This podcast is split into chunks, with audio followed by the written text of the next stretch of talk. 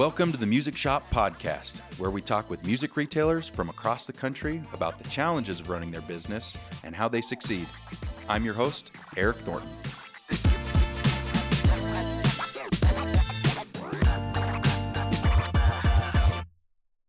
All right, everyone, thanks for being here today and tuning in. Today we have the Acoustic Shoppe, which features the Chapman Brothers. Let's go ahead and if you guys would introduce yourselves and kind of your role there at the store, just so uh, everyone knows who you are. They said earlier that I should go first because I'm the oldest, and that is the case. I am John. I am in head of sales and inventory management here at the Acoustic Shoppe, and also the actual face of the business. Everybody looks to me to be the face of our business. Maybe not. Moving on. Self-appointed face of the business. Agreement there. I am uh, Jeremy, the middle brother. I handle more of the back end stuff, kind of the different moving parts of the business and the uh, office work.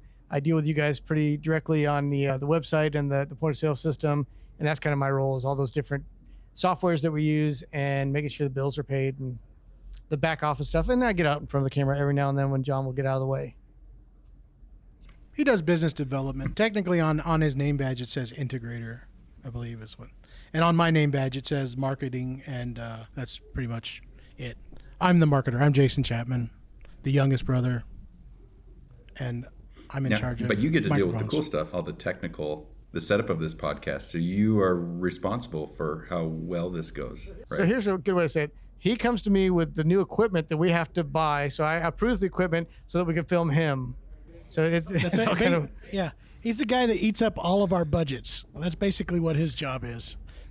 So I'm curious how far back this actually goes. This pecking order of John, the ultimate approver. I mean, I'm sure it goes back um, a long time. But let's talk about that. So, you guys, being brothers, um, when did this idea of a store, like, what was the conception of that like? Was somebody working at a store? Did somebody start it, or how did that all work? The whole business has kind of been like everything that we do seems to be an accident that works out. We originally started as musicians. We worked in a family band together for many years, starting in, I think, was it 1989? Is that correct? I believe that was our first year. sounds right. And uh, started with our mom and dad playing music together. I started touring around, playing and doing shows. Did that for a long time. Turned into teaching lessons on the side for me and Jeremy and my dad. And when we were doing that, we were working in a music store. I worked in a music store out in Colorado along with my dad.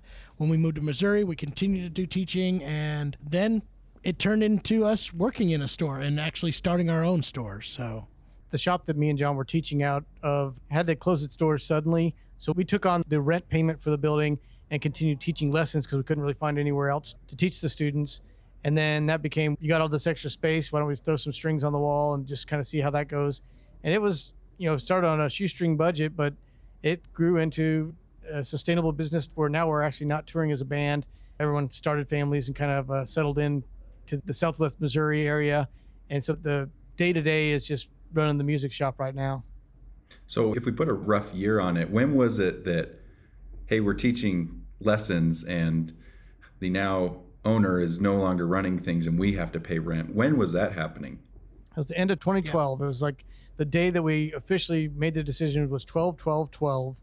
We uh, talked to the owners of the building and got their approval to just kind of switch the lease over into our name and decided, hey, let's just go full retail. I think we had taught lessons in the building one month up to that. And then we're like, well, we got all this extra space. Why don't we put something together and see what happens? So that was the end of 2012. And we actually opened, I think we got a first sale in uh, 2013 in February, but our official grand opening was in May of 2013.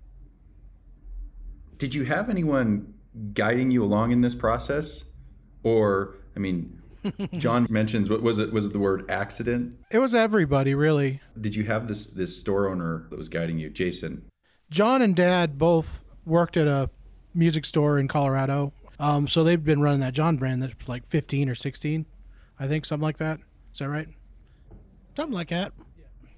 So, I mean, we had a lot of experience on that end. We all kind of grew up around music, but also the big help we had was a lot of the vendors that supported us.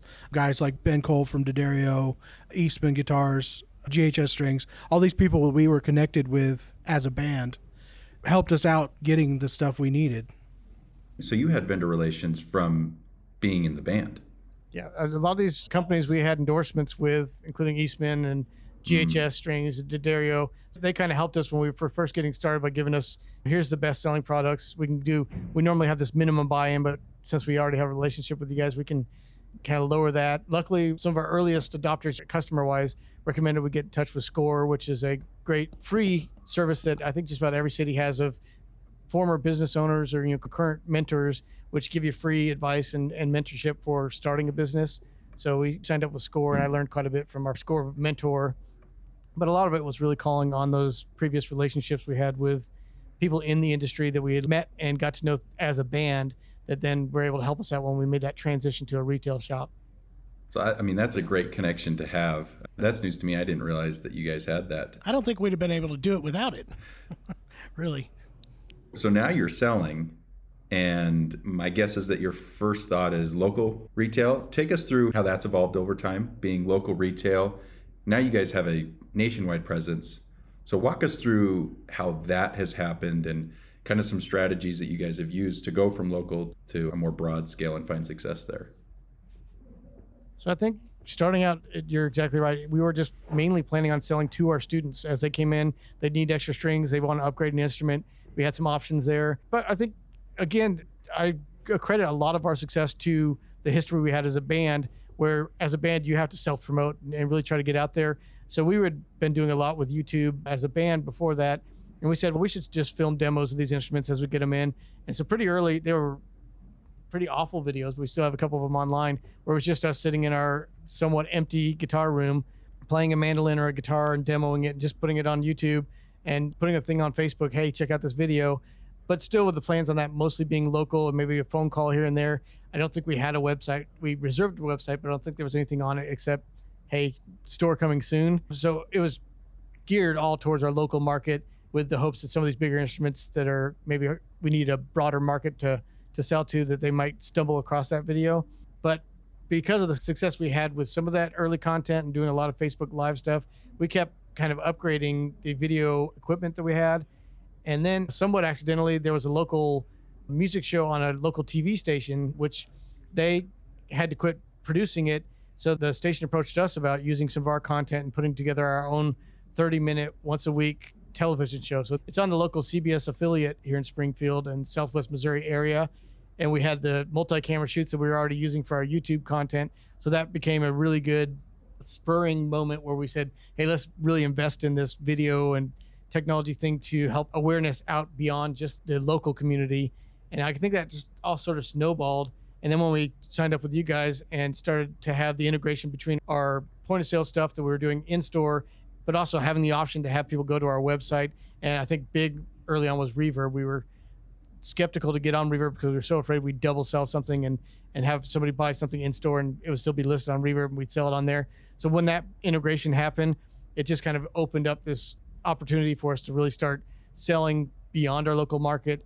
And that's why we really started pushing YouTube. And that's where Jason is kind of the guy behind making our YouTube content so regular and always putting more content up. I think the goal is not necessarily to sell that one instrument, but just to make people feel familiar enough with us that they trust purchasing something from a thousand miles away that they don't get to play, but they trust our opinion and our care to the way we pack it. So it's all been again an accident. Okay, so Jason, you've been tasked with, and I'm sure there is some group involvement in this, but managing these different channels of how are we going to get this content out because we found that people do like this. We're putting stuff on YouTube and better camera, better mics, better quality. So you've had to figure out this strategy. What's that been like to figure out, okay, well, where's our time going to be spent across different channels? How do you even decide that? And yeah, just figure that out to continue to grow. So it's exactly what you said. It's figuring it out. I mean, when you ask the question, when do we make the switch from local to a broader internet audience? We never thought local when we started. I think we were always thinking that it's going to go mostly to the internet. So we pretty much do the same thing we did as a band and shotgun approach. I mean, started out with two cameras, one we already had, and we matched it with another camera and just started figuring things out. And started out, I mean, mainly Facebook and YouTube. Now it's grown into where we have a media team of five, I believe now, or four, that all handle all aspects of things. But now we're on every channel that we could possibly, again, shotgun approach. Everything we can do to get our name, our beautiful faces out there, we do it just to try to make it happen. So now you guys have found a lot of success doing this. You guys have been NAMM Top 100 how many times at this point? I think eight years. It's either seven or eight years. I can't remember which now. Which is huge Oh, it's from awesome. going from a non-established business. I mean, just being NAMM Top 100 is awesome, just overall. But to go from a yeah a non-established business to having that so quickly too, that's I think That the other awesome. weird thing about this top 100 thing is we've discussed this many times. There are three top 100 dealers in Springfield, Missouri, which is crazy because of all the big cities. I don't think there's any city that has two. I mean, Chicago, New York, I don't even think any of those cities have two. But yet, Springfield, Missouri has three of the top 100 NAMM dealers in it. And so we got into a very saturated market not knowing it. Uh, But the only thing that gave us the advantage was we were actually getting to do our own version of a music store. It was specialized, it was all acoustic, it was only about what we knew and not the stuff that we didn't know. And I think that again goes back to the key to what success we are having. Music stores are great. Everybody knows music stores are great. But finding the one that is in your particular part of the music industry was the key and what we really wanted to specialize in. That's an interesting point. Going along with what's happened over the last couple of years, you guys were, I feel like, as well as you could be, pretty well set up for success because a lot of these stores that are just in the industry, a lot of them are kind of stuck in some older practices. So having an e-commerce and really getting reach through the web is not a new thing. But like you mentioned, you focused on your niche, what you knew, getting that reach right now. Did you guys notice much of a I mean, of course there were some, but did you notice any hiccups really over the last couple years as things changed with COVID or what? What did that look like or do you just feel like you were totally prepped for it? I think you made a good point. We were positioned in a good spot for a pandemic. It's never a good time for a pandemic to hit, but I think with technology, a lot of businesses survived and thrived as a result of that. And not just with our website and the sales we were doing on there, but also our lesson department. We had switched to a full online software where we were already uploading lessons to our students. We had webcams in each room with a big screen on the TV or on the wall where we were teaching in person lessons, but also uploading that to each student's account. So when the shutdown happened, students were already used to logging into their software, getting their lesson from that. So for them to just sit at home and do the same thing with a webcam, I think we lost two students over the entire pandemic that were mm-hmm. not willing to do a virtual lesson instead of an in person, which is huge because I know a lot of other stores, the lesson department completely shut down. Web sales, again, I did a NAMM submission for this year's top 100, and pre 2020, I think it was 28% of all of our sales were online, and 80% of those sales were through Reverb. Post pandemic, all the way through the end of 2021, we now are at 64% of all our sales are online sales, with our website accounting for 70% of the online. So it it was a huge shift to mostly online for us, which is it took gearing up to that so that we could handle the shipping and and make sure we were getting the photos taken of the products and representing them on the website. But that shift in a consumer base where they're more comfortable now shopping online, we were just kind of primed and in the right position, I think, to take advantage of that.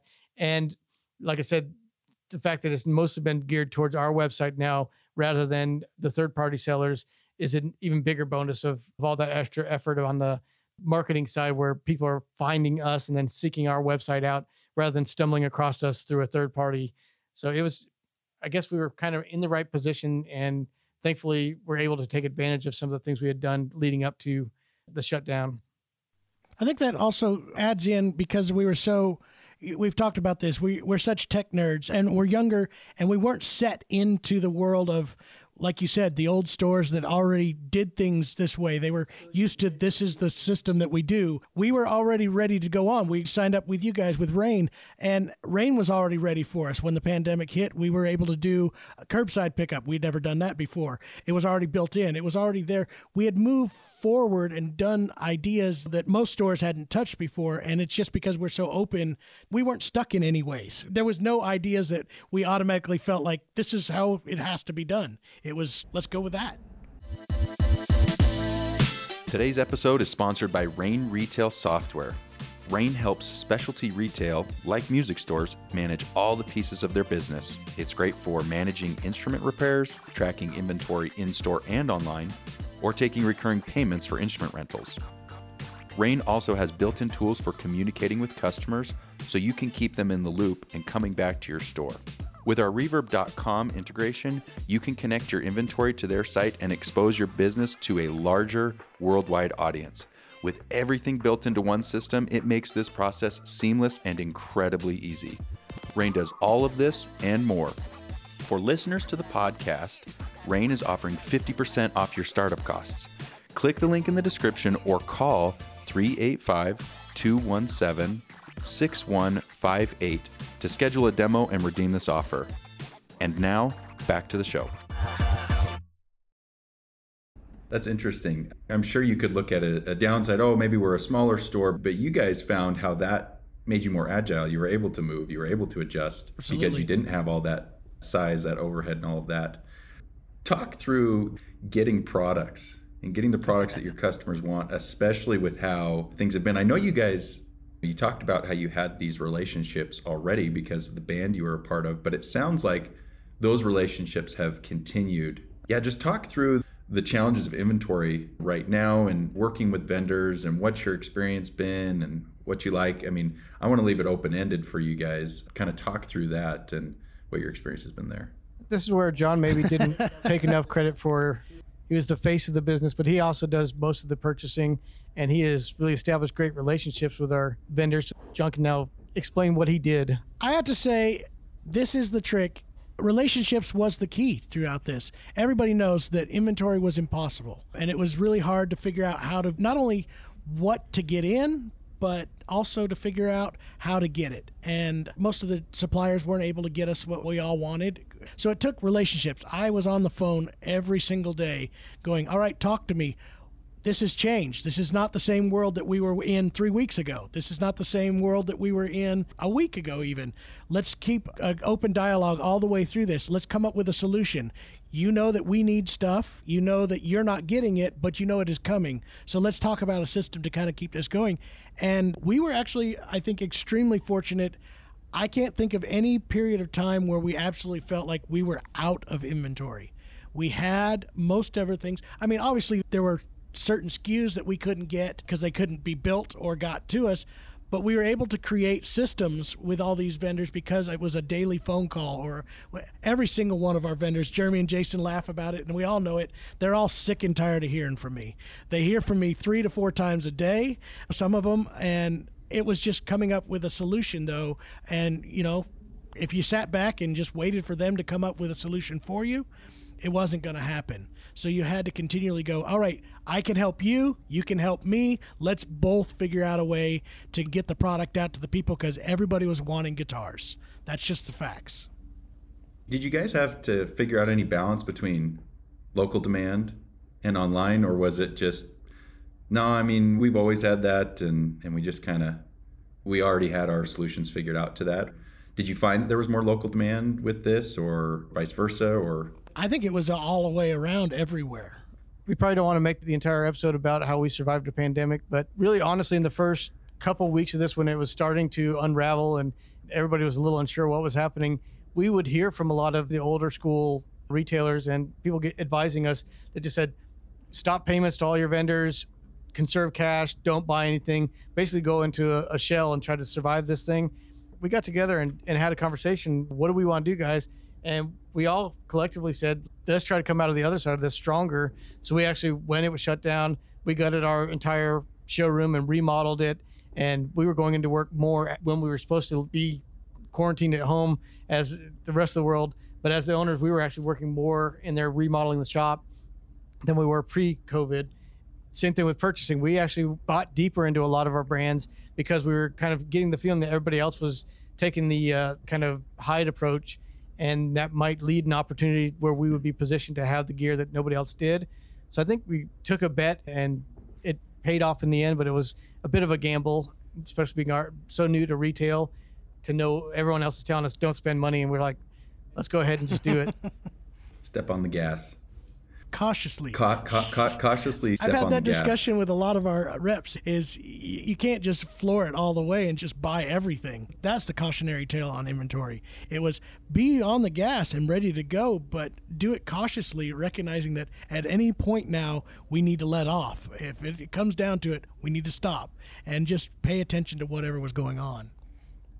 So that's interesting you talk about that. And I feel like those are traits that you have to have. You have to have the patience, but you can't be so risk averse that you don't try something. So, what are those traits that you feel like somebody in your role, somebody that wants to start up a shop, what are your thoughts on traits that they can have that can help them with doing something like what you guys are doing? Self reliant. it's the same thing we did as a band. I think self reliance, figuring things out, not relying on subbing out everything you do and just relying on your relationships, but definitely self reliance because there's so many things to do and you have to do it all yourself right away. If you hired out for everything, you'd go broke right away. Luckily, we, we take on every mm. hat that will fit. Yeah. To give you an example of what I think Jason's talking about, I mean, how many people go, you got to do a TV show? Sure, we'll produce it, we'll film it, we'll do all that stuff and just make it happen. You want to do purchasing and buying? Sure, just go at it. You kind of have to take on some of those roles. You can't just expect everybody else to do it. So these guys, they all just take on all the roles. What do you feel like, maybe based on other retail industries, what's something that the music industry, what's something that they can start doing? And it may be something that you're doing, but just overall, something that maybe kind of eats at you and you feel like we could do a better job as the music industry of doing X. What is something that you feel like consumers really want to see more from the music industry? That's a tough one. There might be a lot of different avenues for that. Like in the music retail industry, what you alluded to earlier, where you just have some of the old guard that has had a music store or retail store for so long that they've really, this is how it's done and this is how we do things. And it surprised me how many people are still doing the old credit card things that just press the credit card on a thermal paper or something and, and, use the old paper receipts. And they're not willing to kind of jump into more modern technology. And it's the same thing with the online social media stuff. There are so many stores out there that they have a facebook page and that's about the extent of their social media attempts at marketing. And even that is very poorly done. They're just so old routines that they really haven't learned how to adapt and take advantage of the new technology and again, when we first met you guys, we had signed up with another one that was just it was a locally based software for point of sale system that all the stores recommended we get, and it it was so difficult for me to use, but all those people have been using it so long that they weren't willing to kind of adopt the newer cloud-based technology and, and being able to be more mobile and quicker and updating faster. It's that I think is what the retail part of it's missing. Is just the old school stores that have been around so long and are so well established aren't really embracing new technology and new ways of doing stuff. Another thing that I, I think retailers and music industry people, and I think even entertainers have to recognize is we're in a new world right now. Autonomous retail places aren't what people want to buy anymore. They don't care about the generic store that has no person that they actually connect with. They already have that. There's Amazon, there's all these big companies, Walmart's, all these things that you can buy anything from when they want something though specialized they want to know the person that they're buying it from. They want mm. to know who that is and they want to believe you they want to trust you because otherwise they can get a cheaper price somewhere else. They can get two day shipping from somebody else. They can do all the things that you're promising them but the only thing they can't do is a personal relationship. And i think that's the key whether you're an entertainer you have to be able to recognize that people want to know you as a person as an entertainer that whether you're selling them uh, equipment as a music store they want to know you they want to trust you they want to be part of your family. And i think that has been the thing that we've tried to adopt is we all recognize that there is a personality here I don't know if you know this, Eric, but there are a lot of people that don't like me. They don't care for my personality. I know it's hard to believe, but they may connect with Jeremy. They may connect with Jason. We have all of our staff here. We've made sure that every one of them is accessible to the customer base because there are people that don't connect with anybody but this certain person that is maybe not me or maybe it is me. And I think that's a really important thing that most people need to recognize in this industry nowadays. I think there's also a broader word we've been working on customer experience in this industry. If we're talking specifically about music retail, the customer experience is completely forgotten. And it comes from that old school mentality of all sales are final. You don't have any trial times. We don't go on the internet because that's not worth it for us. We don't take credit cards. We only do cash. That's the real harsh reality of one side of it. But 90% of this industry it gives you no trial periods, no return periods, no taking care of shipping for you. All those things are forgotten. And we're in a world right now where we're competing. In reality, I'm every day competing with Amazon or Walmart or any of those in truth because that's what people are used to right now. We're all so spoiled, including ourselves, that we expect no question returns. We expect trial periods. We expect free shipping tomorrow. All these things, and to have great content to let us make our decisions. So I think what this industry could do is really look at the broader world and realize that if they don't start paying attention, they're going to become dinosaurs and there's going to be no place for them in reality it's good to see retail stores adopting that and finding success because I think it is a little bit difficult to embrace that and say, well, I mean, if people are returning stuff more, then we're losing money, right?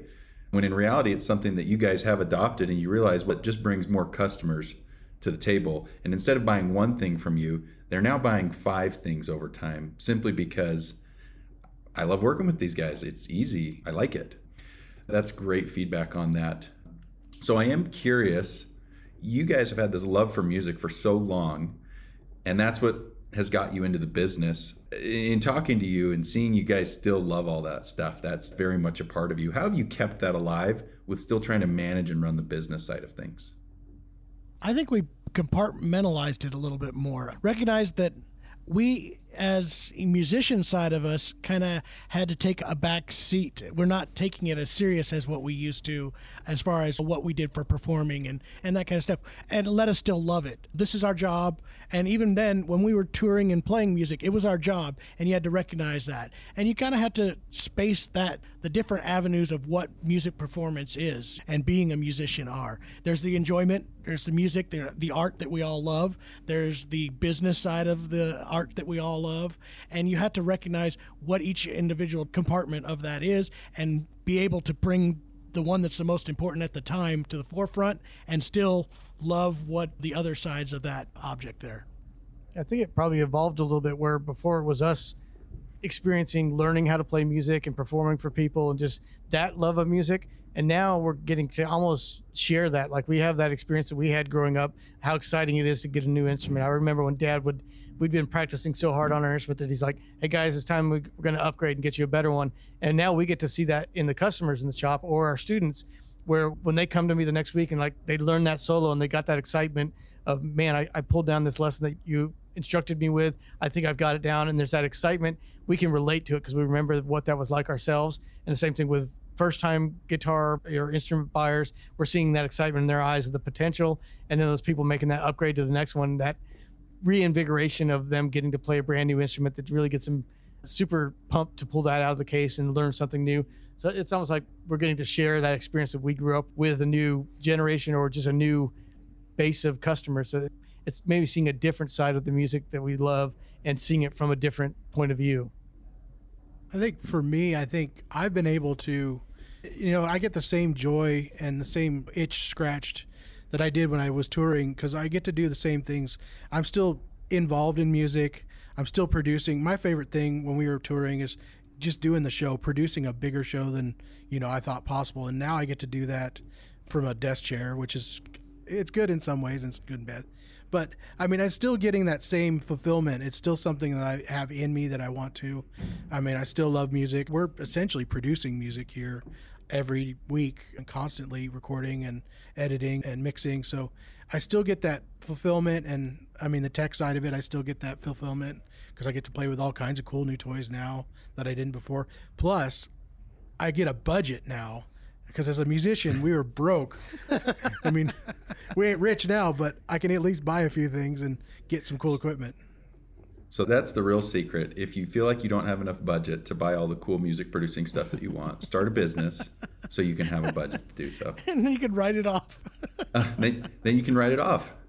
There you go. Um, well, um, So I, I am going to ask a rain specific question here.